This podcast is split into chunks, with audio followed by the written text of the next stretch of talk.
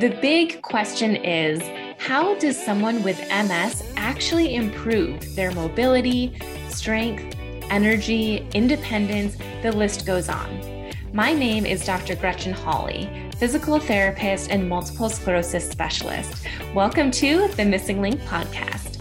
Tune in as I share the top strategies and exercises to help you gain control over your life with MS using research driven insights and advice from top industry experts.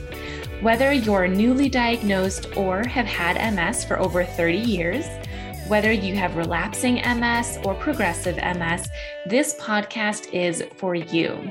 You're sure to feel empowered and inspired after each episode. Ready? Let's dive in.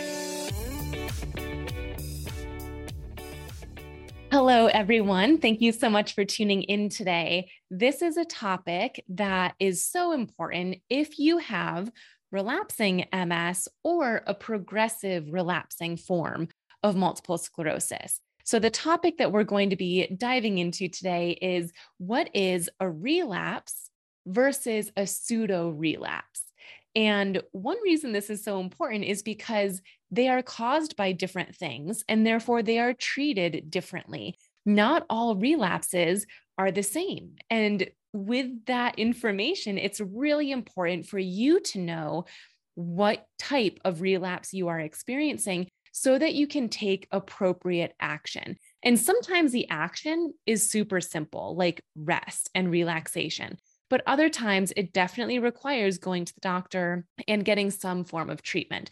So let's dive in. And I want to start off by sharing with you that my goal for this episode is not only to educate you on what is going on with a relapse or a pseudo relapse, but also help you feel empowered like you have a plan of attack, you have an action plan for what to do if and or when you feel a relapse coming on. So, for starters, I want to share that the phrase relapse or the term relapse is also called an attack, a flare, or an exacerbation. So, if you hear the phrase a flare or a pseudo flare or an attack or a pseudo attack, it's all the same thing. For today's episode, I'm going to stick with the phrase relapse. So, a true relapse, also known as just a regular relapse, is something that is caused from the disease process of multiple sclerosis. And usually, this is due to some sort of inflammation within your brain, your spinal cord, or the optic nerves. And this inflammation blocks signals. And therefore, you can experience a brand new symptom that you've never experienced before or you might experience a symptom that you've had before, but it's been gone for the last 30 days. So, that is one of the quickest ways for you to know if you are experiencing a true relapse is have I felt this symptom before? And if the answer is no, this is a brand new symptom, or if you feel like it is a symptom you've had, but it's been gone for 30 days or more, then it might be an actual true relapse versus a pseudo relapse. And again, the cause for this is neuroinflammation. So essentially, what happens is there's inflammation in the brain or spinal cord or optic nerves, and that inflammation reignites a lesion that can cause symptoms. I'm going to talk about the treatment for relapses in a second, but before we do that, I first want to explain what a pseudo relapse is. And the first thing that I want to share is that pseudo, the word pseudo, often means fake.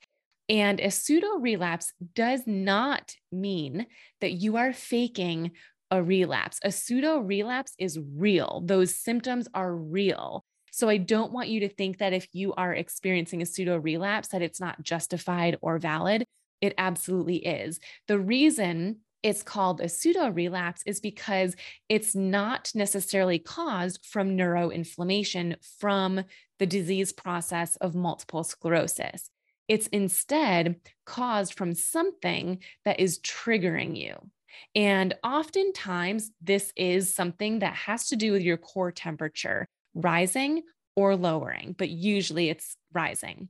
So, this could be something like an infection of any kind. The most common kind that I see causing pseudo relapses is a urinary tract infection. However, an upper respiratory infection, the flu, the cold, COVID, anything that is going to change your healing process and will change your core temperature can cause a pseudo relapse.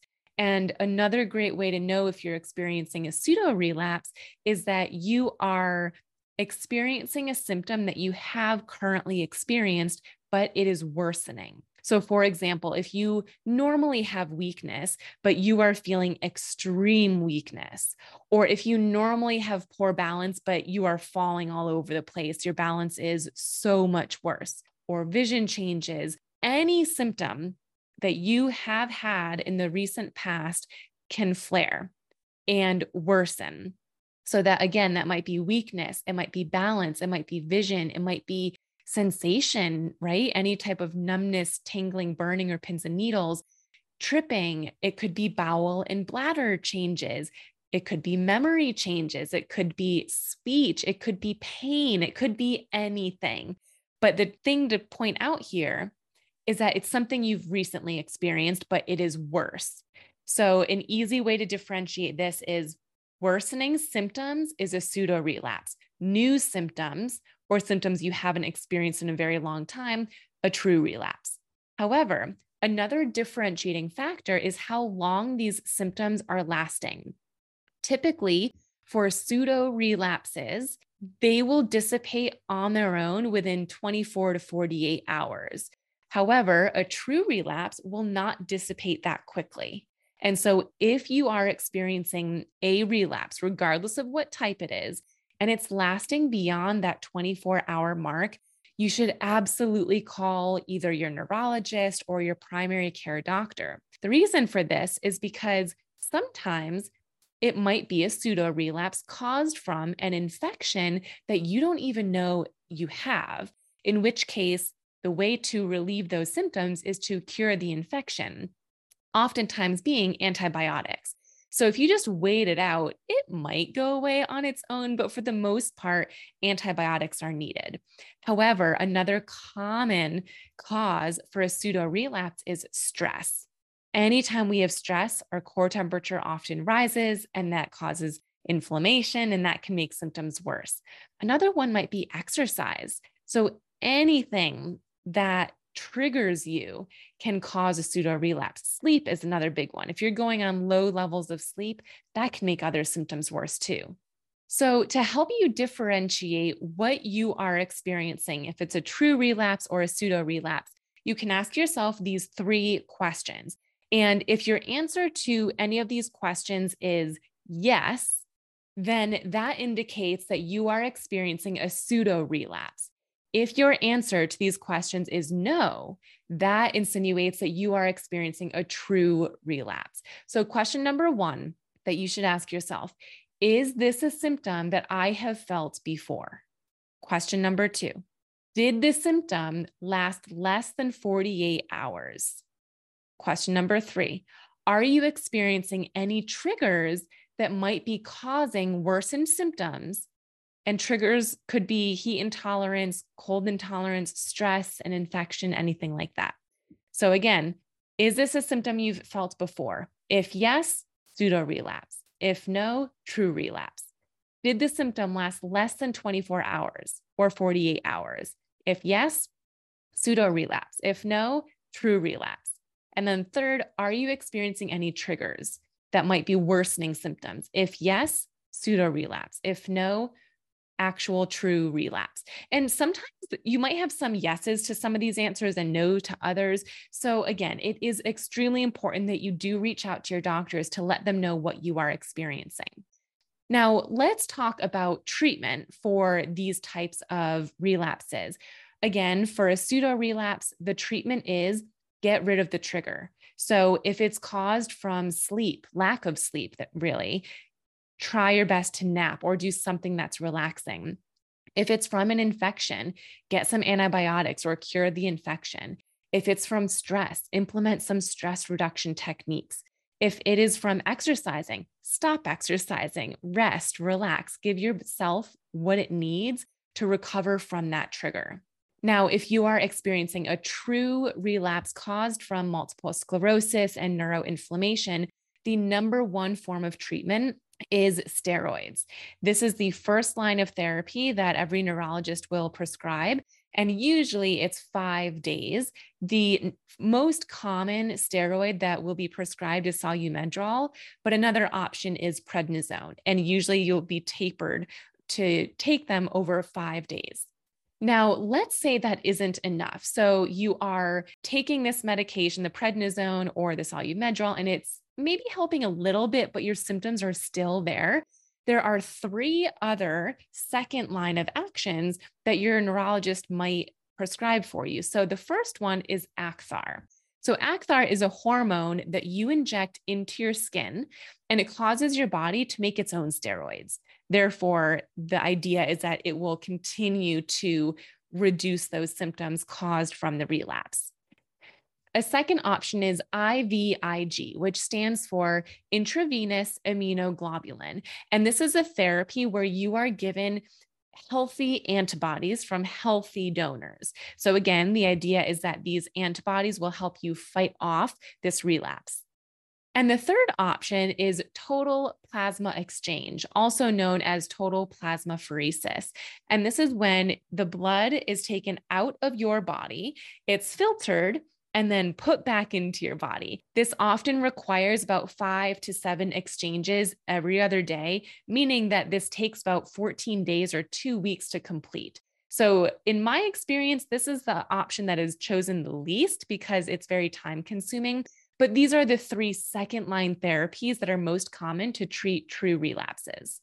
Now, in addition to some of these treatments, whether you are experiencing a true relapse or a pseudo relapse, might be referrals to other specialists. For example, if you are feeling muscle weakness or you're tripping more, falling more, your neurologist may refer you to a physical therapist. Or if your speech has been affected, you may be referred to a speech and language pathologist or an occupational therapist, cognitive behavioral therapist. There's lots of different types of therapists and specialists that you might want to see during or after a relapse. So that potentially might be part of your treatment plan. Every neurologist is different, but it's important to know because if you want to see a physical therapist, even if your neurologist doesn't mention it, I would highly encourage you ask for a referral to a PT or to a speech pathologist or whichever specialist is associated with the symptoms that you are feeling. Don't hesitate to ask them, you know, hey, can I go see a PT? Can I go see an occupational therapist? At the very least, this therapist will be able to take some measurements of your strength, of your balance, of other measures so that you have baseline information. And if they do find areas of weakness or anything to work on, then it may require some follow up sessions, but at least you've started the process. So that might be a part of your treatment plan after a relapse or a pseudo relapse. But I just wanted to give you two real life examples of some of my clients who have experienced pseudo relapses due to infections or illnesses. And I will start off by saying that, of course, every person who has MS that ends up having a pseudo relapse will have a different experience. Even the same person who experiences a pseudo relapse might experience it different the next time they get an infection. So these are just two examples. And the reason I want to share them with you is so that you can get a better idea of potentially what to expect. Because unfortunately, if you have a relapse or a pseudo relapse, while there are treatments that we just reviewed that can help reduce the symptoms, sometimes those symptoms last longer than what we'd like. So, for example, I have a MSing Link member and he is someone who was doing the exercises consistently and was seeing amazing results. It was somewhere around the four week mark of staying consistent with his exercises where he felt like he was making a big difference. He was walking better. He was walking without a mobility aid. He was walking longer distances. And then he got the flu. And even though it only took him about a week or two to recover from the flu, the symptoms that he experienced lasted much longer. So, as soon as he was diagnosed with the flu, his core temperature increased and his mobility really started to suffer. He wasn't able to walk independently, he had to use a mobility aid. The endurance was much less. So he was only able to walk around his home comfortably, not outside, and not definitely not going to and from work. He was much more fatigued. He had sensory changes in his feet. And so he was much more sedentary. And one part of recovering from a pseudo relapse due to infection is treating the infection, but another part is listening to your body. So he went from exercising about five to six days a week with his MSing Link exercises. But when he got the flu, he couldn't do that anymore and he had to stop he had to exercise just maybe 2 days a week at first and it was it was intensely modified. So the exercises that he was doing were in bed or from a couch. He, they were not standing, they were all either sitting or lying down. And then after about a week or two, he went to exercising three days a week with a little bit more intensity. And then next, it went up to four days a week. So he took a long time. He took about six weeks after he was recovered from the flu. So that would have been about eight weeks total from the point where he got the flu to the point where he felt like he was able to fully get back to his exercise routine and recover to the point where he was back to his physical abilities that he was at prior to getting the flu. So that was eight weeks. So even though it only took about one or two weeks to recover from the flu, it took an eight week total for him to slowly work his way back up to the point where he could walk independently for longer distances with good quality. The reason I want to mention Ed's story is twofold.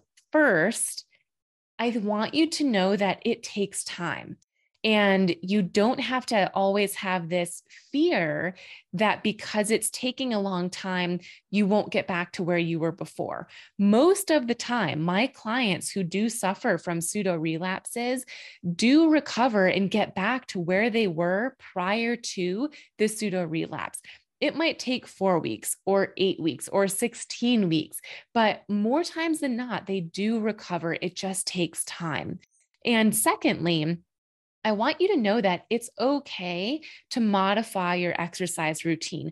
It's okay to rest. It's okay to go from exercising four or five days a week to dropping to maybe one or two days a week. Listen to your body. One thing that is extremely important to know anytime you're suffering from an infection or illness, anything like that, is that your body needs rest. You will not get better faster from pushing through the fatigue that you're feeling. So, allowing that rest and exercising when you can in a modified way. I also wanted to share a story with you about another MSing Link member whose name is Sarah. And Sarah, similar to Ed, had been consistent with her exercises for about five to six days a week, had been doing really well. And again, similar to Ed, was able to walk around with just a single mobility aid. So she was using a single trekking pole consistently. She also had been noticing improvements in her energy, less fatigue, but she then got COVID. And COVID is a beast, but what I'm about to share with you can happen regardless of what type of illness that you are suffering from. It could be a UTI, it could be a respiratory infection, any type of bacterial or viral infection. But in Sarah's case, she got COVID and she suffered terribly from this.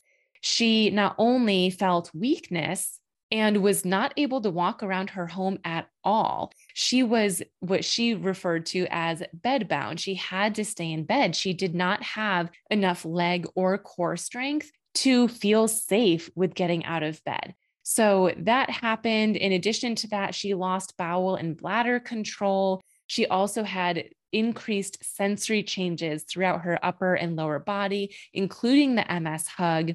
So this was a pretty drastic change. She went from being, for the most part, independent in her mobility and improved energy, doing whatever she wanted to do throughout the day, to now being bedbound and suffering from bladder releasing and bowel incontinence without her control. So it was a very rapid decline. In Sarah's case, it took her about five weeks to recover from COVID. And in that time, she was mostly relaxing. There were, I believe, if I'm remembering correctly, there were about two to three weeks out of those five weeks that she did not exercise at all. She was just focused on resting and recovering. But about that third week mark is when she started to lightly implement some movements. And when I say light, I mean really light. For example, she was in bed and she would go from reclined seated position to sitting up tall and then relax again, then sit up tall. And she was practicing rolling from side to side when she was in bed. She was practicing going from a lying down position to sitting at the edge of her bed and back down. So, just more so these movements rather than specific exercises. In week four, she started adding more of her MSing Link exercises about two days a week. In week five, she was up to about three days a week, still modifying them. And she slowly continued progressing. And after about six weeks from recovery, so this would have been 11 weeks after getting COVID, is when she finally felt like she was at the point where she was prior to getting COVID. So she was ambulating much better, walking around easier, her energy was better. It took time, it took patience, it took rest, and it took modifying the program. And the reason I want to mention this is because for most people, myself included, as soon as we are impacted by anything that knocks us off of our horse and we have to change our schedule, our first thought is often fear, such as, oh my gosh, what's going to happen if I can't exercise? And please know that there's so much that you can do, including rest. Getting back to where you were pre pseudo relapse or pre relapse takes time and it is possible. I don't want you to feel like if you get a relapse or a pseudo relapse, that's just it. That's the symptom that you're going to have for the rest of your life. Again, most of the time, that is not the case. So go easy on yourself. You have now some strategies to implement, and you have those three questions that you can ask yourself to help you determine if this is something that might be a true relapse or a pseudo relapse. Again, always communicate these symptoms with your doctor, especially if they are lasting more than 24 hours. I hope you found this episode helpful and I hope you feel confident in having a plan of attack if you do get any type of relapse. Thank you for listening to today's show. I am so grateful to have you as a listener. If you'd like extra resources, such as a video of one of my seated exercise classes, my favorite core exercises, and the opportunity to ask me your questions, head to MSingLink.com forward slash insider. That link will be shared in the show notes along with links to my social media handles. If you loved this episode and think a friend or family member with MS would benefit from listening, please go ahead and text or email this podcast to them right now. Sharing this podcast will help me educate and empower as many MS warriors as possible.